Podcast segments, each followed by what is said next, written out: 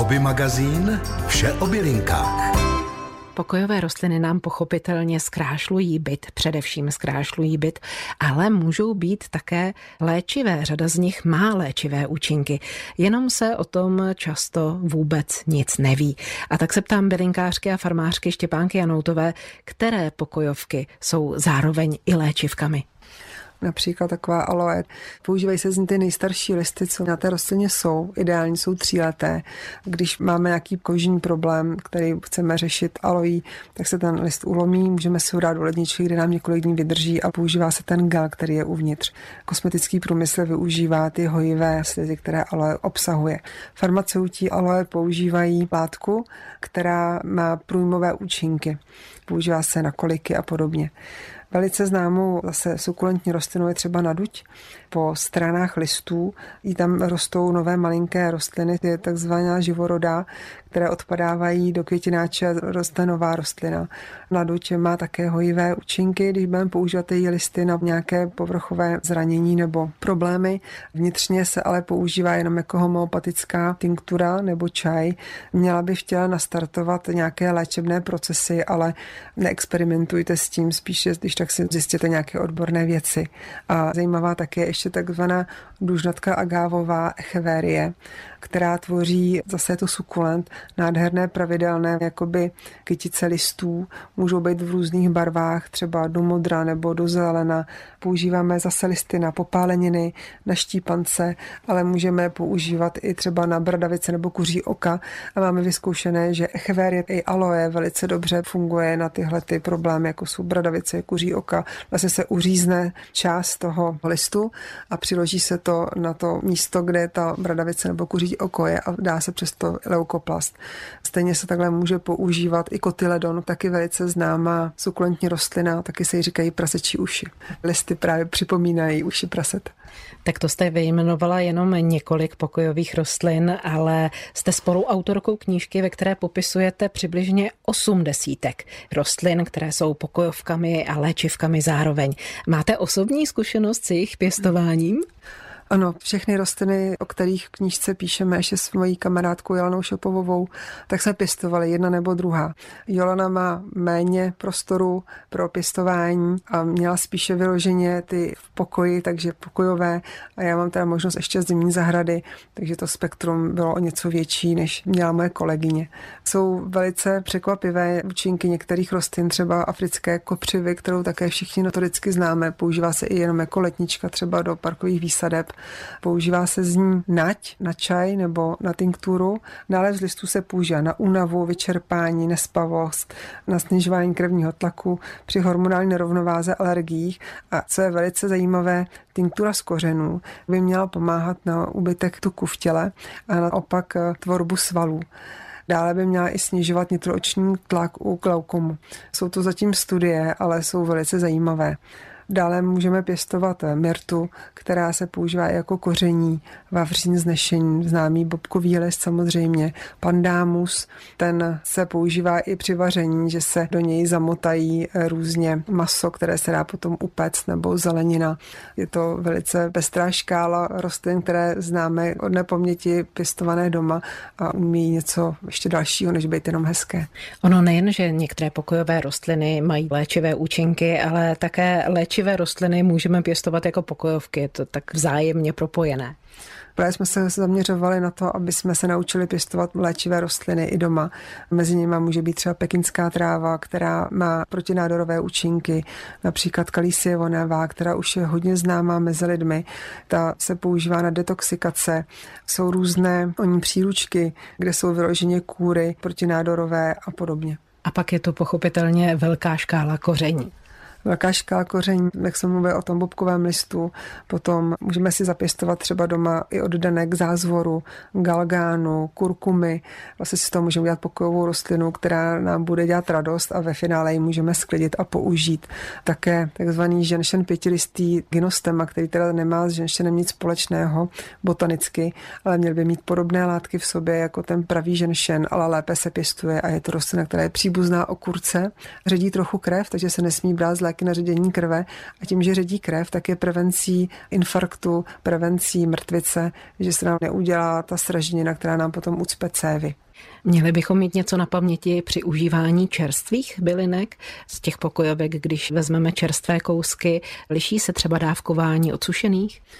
Když si vysušíme jakoukoliv bylinku, tak většinou, nemluvím jako o kořenech nebo o kůře, tak většinou těch dužnatých částí, tak je sesekací poměr 1 ku 5. Takže když máte někdy napsáno, že máte mít gram sušené bylinky, tak ve skutečnosti té čerstvé potřebujete pětkrát tolik, takže 5 gramů čerstvé, abyste dostali tu dávku, kterou to tělo by potřebovalo, aby na něj dobře reagovalo. Český rozhlas Plzeň, rádio vašeho kraje.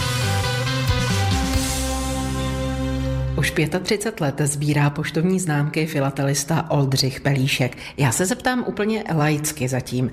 Za takovou dobu 35 let, kolik poštovních známek projde člověku rukama? Spousty.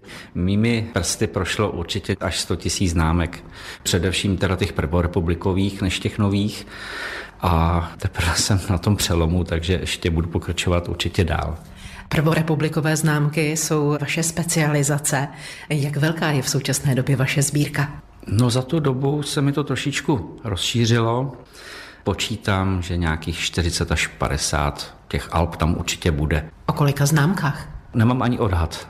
Vemte si, že prvorepublikových hračan, jenom co jsem teda měl čas spočítat, tak od každé známky opravdu jeden kus, a to je opravdu originál, 2,5 tisíce kusů. A poslední dobou se ceny pohybují trošičku někde jinde, než jsem předpokládal a můžu říci, že žasno. Žasnete v dobrém slova smyslu. Ty ceny jsou vyšší než dřív.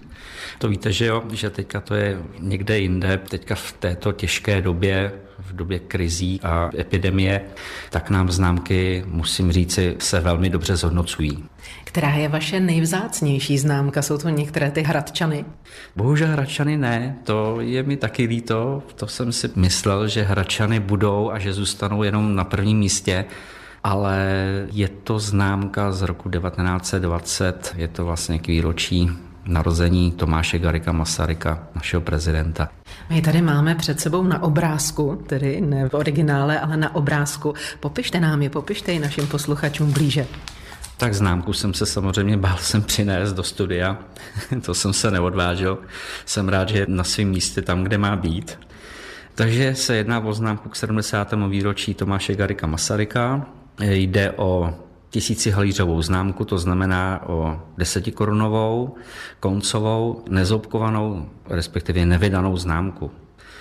Na této známce vidíme teda jednu krásnou odchylku a tomu se říká růže ve vlasech, neboli růže za uchem. Tato známka pochází ze známkového pole z první desky 90. známka. Známka má samozřejmě původní lep s drobnou nálepkou a na zadní straně se nacházejí otisky znaleckých značek že, jo, že jde o lepší věc, o vzácnou věc. A všechny ty znaky, ta chyba nebo nezoubkování, to jsou věci, které určují hodnotu té známky?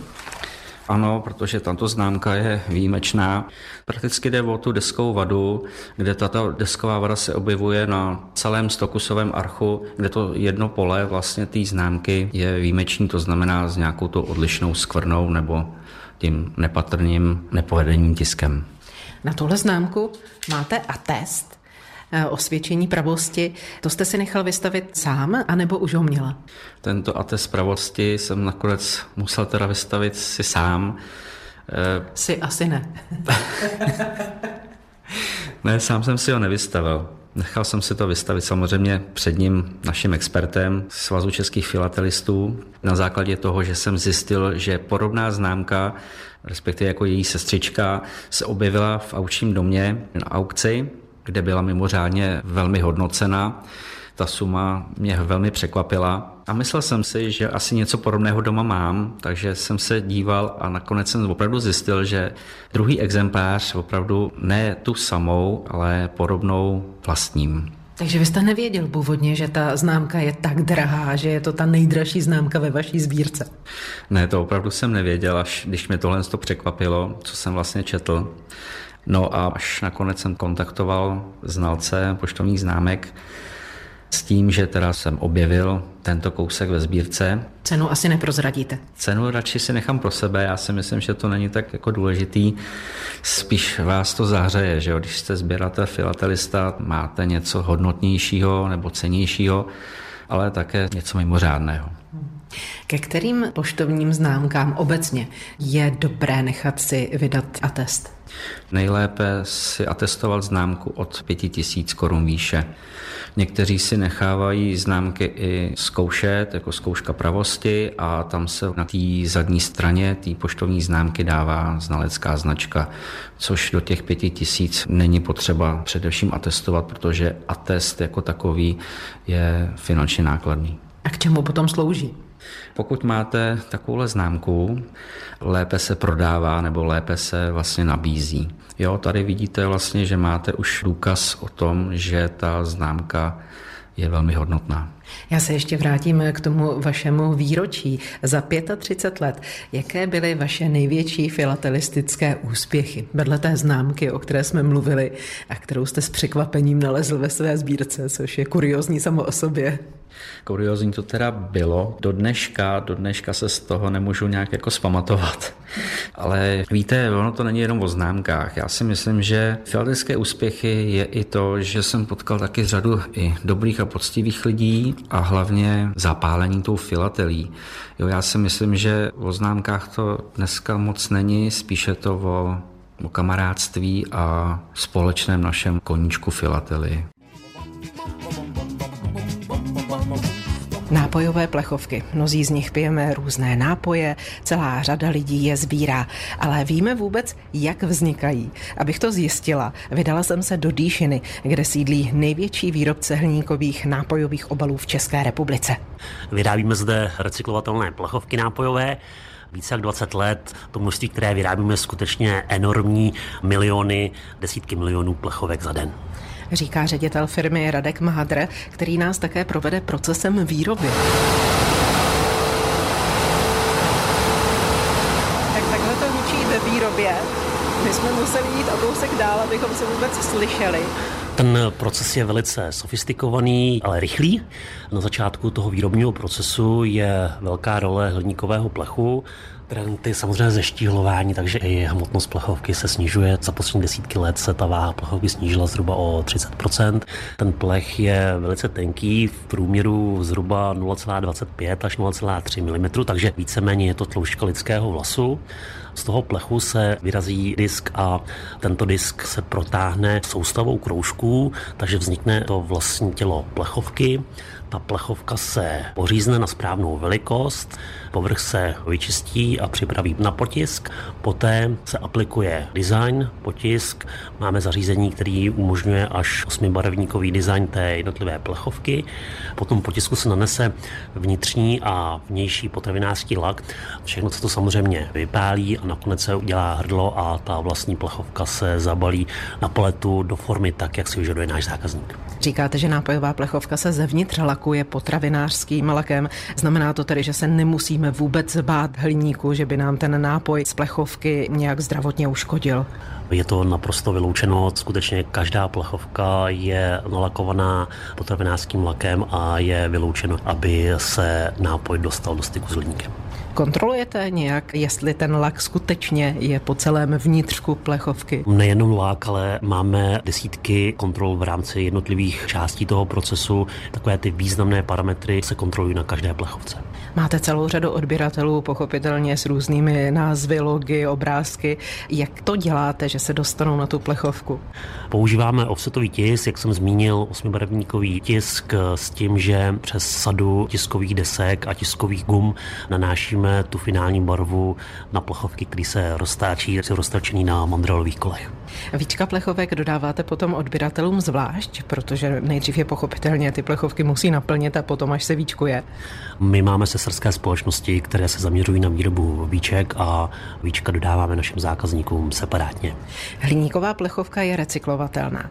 V čem je recyklace hliníku významná, v čem je přínosná? Ono papír, sklo, plasty třídíme poměrně běžně, ale s těmi hliníkovými obaly už ne každý zamíří do kontejneru na tříděn odpad. My vyrábíme plechovky s více jak 80% obsahem recyklátu.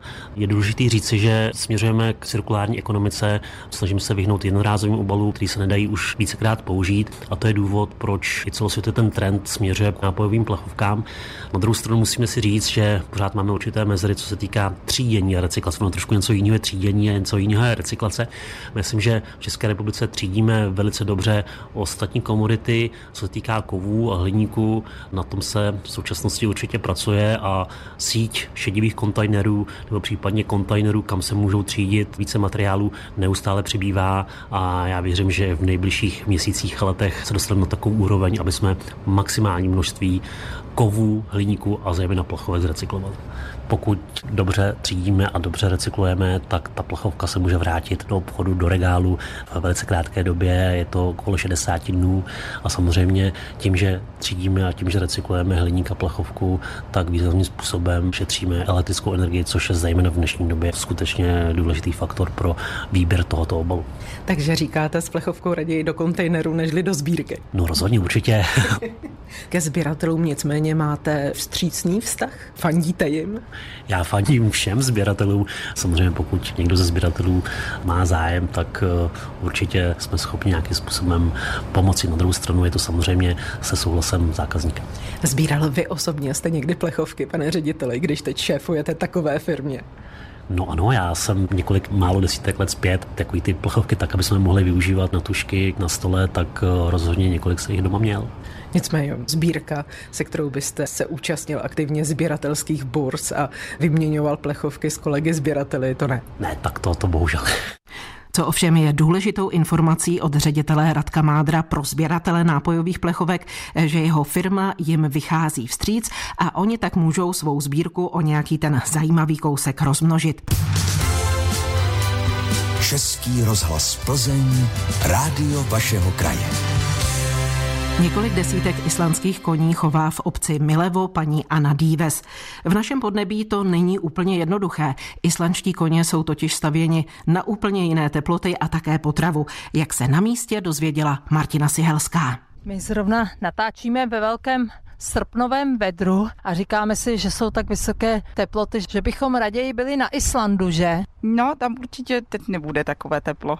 Tam je to prej docela divoké divoké a je to tam i trošku mírnější, jako co se týče zimní a letní teploty, rozdíly.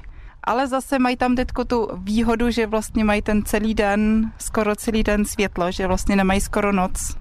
To by se mi špatně spalo. Nicméně proč jsem v Milevě a proč mluvíme o Islandu? Paní Anička totiž chová krásné islandské koně. Kolik jich máte? Máme tady zhruba 35 islandských koní, ještě pár jiných. No, tak jsou to teda krásná zvířata, i docela přítulná, nechají se pohladit, vy to víš, že jo, tady to je, jste říkala Luky, Laky. Jmenuje se Luka a znamená to v išlenštině, v překladu do češtiny štěstí. Jo, tak já si tady hladím jedno štěstí, krásný, olizuje mě, tak asi nějaké přinese. Jak k tomu došlo, že jste začala chovat tyto krásné koně? Moje mamka se zamilovala do koní už v pozdějším věku a dozvěděla se o báječných islandských koních, jak jsou menší a jak jsou podstatně přátelský k člověku a tím pádem se hledala někde islandský koně a začala prostě k ním mít nějaký ten vztah a užší poměr, ano. Nicméně ty koničci asi nepřiletěli přímo z Islandu. Ty, co tady máme, ne. Většina se narodila už na kontinentu, v Německu, v Rakousku a spoustu už i tady v Čechách. Už jsme tady 15 let, takže už i tady máme spoustu odchovanců. A z Islandu přímo mám jednou jedinou kobylku, která přiletěla sem před 20 lety. Měla svoji vlastní loži v letadle. To asi jo, no. Co je potřeba pro takové koníčky mít, jaké potřebují u nás podmínky? Je, on mi baští botu. u nás podmínky jsou pro tyhle koně poměrně nároční v tom, že je opravdu horko, že máme jiný povětří, máme i jinou potravinu, že podstatně máme bohatý pastviny. To občas dokáže jim udělat to celé peklo, že jsou zvyklí na chudý, chudý pastviny, na to, že musí se opravdu postarat o to, aby něco dokázali sníst, musí se vyhrabávat potravinu pod sněhem, což tady u nás podstatně dostávají krmení, dostávají příkrm a dost často trpějí spíš na tom, že toho mají příliš moc a potřebovali by být trošičku v chudších podmínkách. Je, takže by potřebovali mít méně potravy. Tady prostě hodně najdou nebo jim hodně přinesete? podstatně hodně najdou. I ta hodnota ty trávy, co tady jako pasou nebo můžou pást, je často jako moc vysoko na něj a jsou přizpůsobení na, na výrazně chudší potraviny. Co jim ta potrava dělá za problémy? No, co nejdřív trošku víc tloustnou, než mají a pak často jim to donese i problémy s kopitama a různě se zažíváním. Můžou mít i trápení být i letní vyrážkou, to je vlastně alergie, která se vyvolává na e, truch mouch, který tady u nás se poskytuje a který na Islandu třeba nemají. Takže tam jsou zdraví a přijdou sem na kontinent a nedělají jim to moc dobře. Mohla byste popsat trošičku toho islandského koně vlastně charakterizovat, jak vzhledem a tak prostě co se týče anatomie a tak v čem je jakoby rozdíl těch islandských koní od těch našich? Co nejdřív se dá říct, že ti islandský koně jsou na pohled docela malé. Řadí se mezi poníky. Průměrní velikost je 138 v kohoutku, 138 cm. Jsou poměrně mohutní koně, jsou stavení ale i tak, že dokážou nosit dospělého člověka s tou mohutnost těch kloubů, šířka hrudníků. Často i překvapivě, že mají poměrně velkou hlavu pro tu svoji malou tělesnou vejšku ten trup celkově taky poměrně objemný. Ta kopita se mi zdají taky trošičku mohutnější. Kopita bývají docela stabilní, většina koní zvládne chodit i bez kování, i když samozřejmě záleží i na tom, kde a jak a jak moc potřebuje na tom kopitu běhat ale dá se říct, že ty kopítka jsou poměrně jako stavěny i na to, aby mohli nosit tu váhu svou a i to váhu dospělého jezdce. A oni říkají, tu ty islandští nekopou, opravdu nekopou. To bych neříkala úplně tak stoprocentně, samozřejmě taky dokážu kopat, i ten islandský kůň dokáže kopat, ale říkala bych, že je to hodně o té výchově, po příkladě o té důvěře, když nám ti koně důvěřují a tím pádem se nebudou cítit ohroženě v naší přítomnosti, tak často nemají potřebu kopat. Myslím, že to je i něco, co samozřejmě platí pro jiný plemena, že v tu chvíli, když jsou s námi jako rádi a v pohodě, tak prostě nepřijdou do situací, kde si potřebují obranit nebo koukat, aby se jim nic nestalo, jak se starat samou o sebe. Oni jsou spíše takový mazliví, že jo? Oni chtějí pohladit. Jo, to určitě. Chovatelku Anodíves v Milevu na Tachovsku spovídala a s islandskými koníčky se pomazlila a hned si je oblíbila Martina Sihelská. Hobby magazín Zveme vás. Svá hobby můžete pěstovat v klidu domova, ale také díky nim získat nové kontakty a přátele. Například na některé z těchto akcí. Přibližně 50 vystavovatelů drobného zvířectva se zítra v sobotu 27. srpna sjede do Ždánova na Domažlicku. Koná se tam pátá chodská výstava, kterou pořádá místní spolek Českého svazu chovatelů. Největším tahákem výstavy je určitě expozice králíků, holubů, drůbeže a krásná expozice exotických papoušků a ptáčků, taky králičí hop pro děti a grilované pochoutky, tak vás všechny srdečně zvu na naší výstavu ve Ždánově. Chovatelskou výstavu můžete navštívit zítra od 8 do 16 hodin 30 minut na prostranství už Dánovského obecního úřadu. Pozval nás na ně předseda tamních chovatelů Josef Kubal. V plzeňském i karlovarském kraji zítra proběhnou dožínky, a to od 10 do 16 hodin v Chanovicích na Klatovsku a od 10 do 17 hodin na statku v Milíkově na Chebsku. Na obou místech se můžete těšit na ukázky starých zvyků a řemesel, ochutnávky regionálních potravin a doprovodný kulturní program. Konferenci pro veřejnost na téma zelenomodrá infrastruktura souvislosti informace zkušenosti pořádá v pondělí 29. srpna Združení Envic Plzeň. Dopoledne od 9 do 12 hodin jsou na programu přednášky v prostorách Univerzity třetího věku v Jungmanově ulici v Plzni. Odpoledne od 13.30 exkurze na zelenou střechu na panelovém domě v Krejčíkově ulici 1 na Slovanech. Témata přednášek budou například Bolevák, co všechno nám ukazuje, Tůně v Lochotínském parku nebo Štěrkové záhony. Vstup je zdarma, podrobnosti hledejte na internetových stránkách Združení Envic. Na podzimní porcelánové slavnosti můžete ve dnech 2. až 4. září zamířit do Karlových varů. Tentokrát porcelán všech tvarů a barev ovládne prostranství před Grand Hotelem Ambassador. Chybět nebude porcelánový trh ani porcelánová školička pro rodiny s dětmi. Akce je naplánována příští týden v pátek a v sobotu od 9 do 17, v neděli od 9 do 13 hodin. Tradiční turistický pochod Rozhlasová 25 se uskuteční v sobotu 3. září. Start s registrací bude od 8 do 10 hodin před rozhlasovou budovou na náměstí Míru v Plzni. Připraveny jsou trasy 12,5 a 25 kilometrů. Čas si rozvrhněte tak, abyste do cíle dorazili do 17 hodin. Pokud počasí dovolí, budou se v cíli opékat buřty. Život lidí ve středověku vám v Rokycanech poutavou formou přiblíží spisovatel Vlastimil Vondruška. Vítání budete ve středu 7. září v 17 hodin v sále Rokycanské základní umělecké školy. Hrnčířské trhy zaplní o víkendu 10. a 11. září Husovo náměstí v Berouně. Autorskou keramiku vystavovatelů od nás i ze zahraničí tam budete moci obdivovat v sobotu 10. září od 8 do 18, o den později pak od 9 do 17 hodin. Hobby magazín Houbařské okénko. Jednomu z nepravých hřibů se dnes budeme věnovat s mykologem Zdeňkem Hájkem, který z těch nepravíků to bude. Rod pseudoboletus, tedy nepravé hřiby, hřib příživný. Na čem se přiživuje, když je příživný? Roste na plodnicích pesterce, to znamená pestřec, toho všichni známe, ale bohužel ne všude, kde nacházíme pestřece, například tady v okolí Plzně je jich plno, ale tady jsem hřiba příživného na těch pestercích nikdy neviděl. A když ho uvidíme, tak vlastně najdeme houbu na houbě. Ano, je to houba, která vyrůstá na povrchu toho pesterce, na té horní ploše a je to takový menší druh hřibu, je velikosti tak do 5 cm. Ten klobouk je nejdříve plsnatý, žluto-olivové barvy s hnědými tóny. Rourky ze spodu jsou světle žluté, hranaté ty pory, nejsou okrouhlé jako u pravých hřibů. I třeň je takový nažloutlý, zpočátku plsnatý a dole v místě přirůstání je zašpičetělý, v místě přirůstání do toho pestřece. Víme tedy, že roste na pestřeci, pokud jde o místa výskytu. Kde můžeme hřib příživný najít?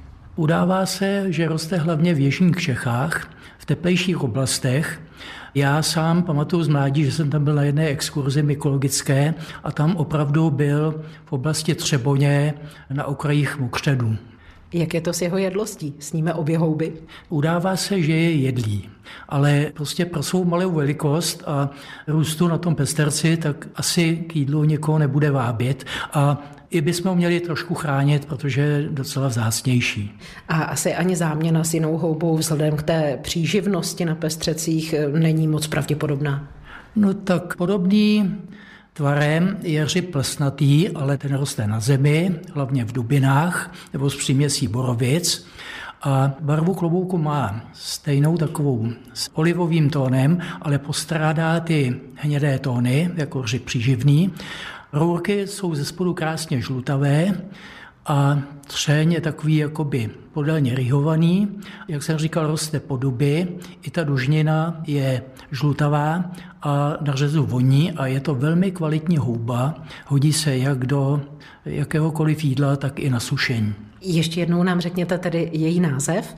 Je to hřib plsnatý, ten, co je podobný hřibu příživnému.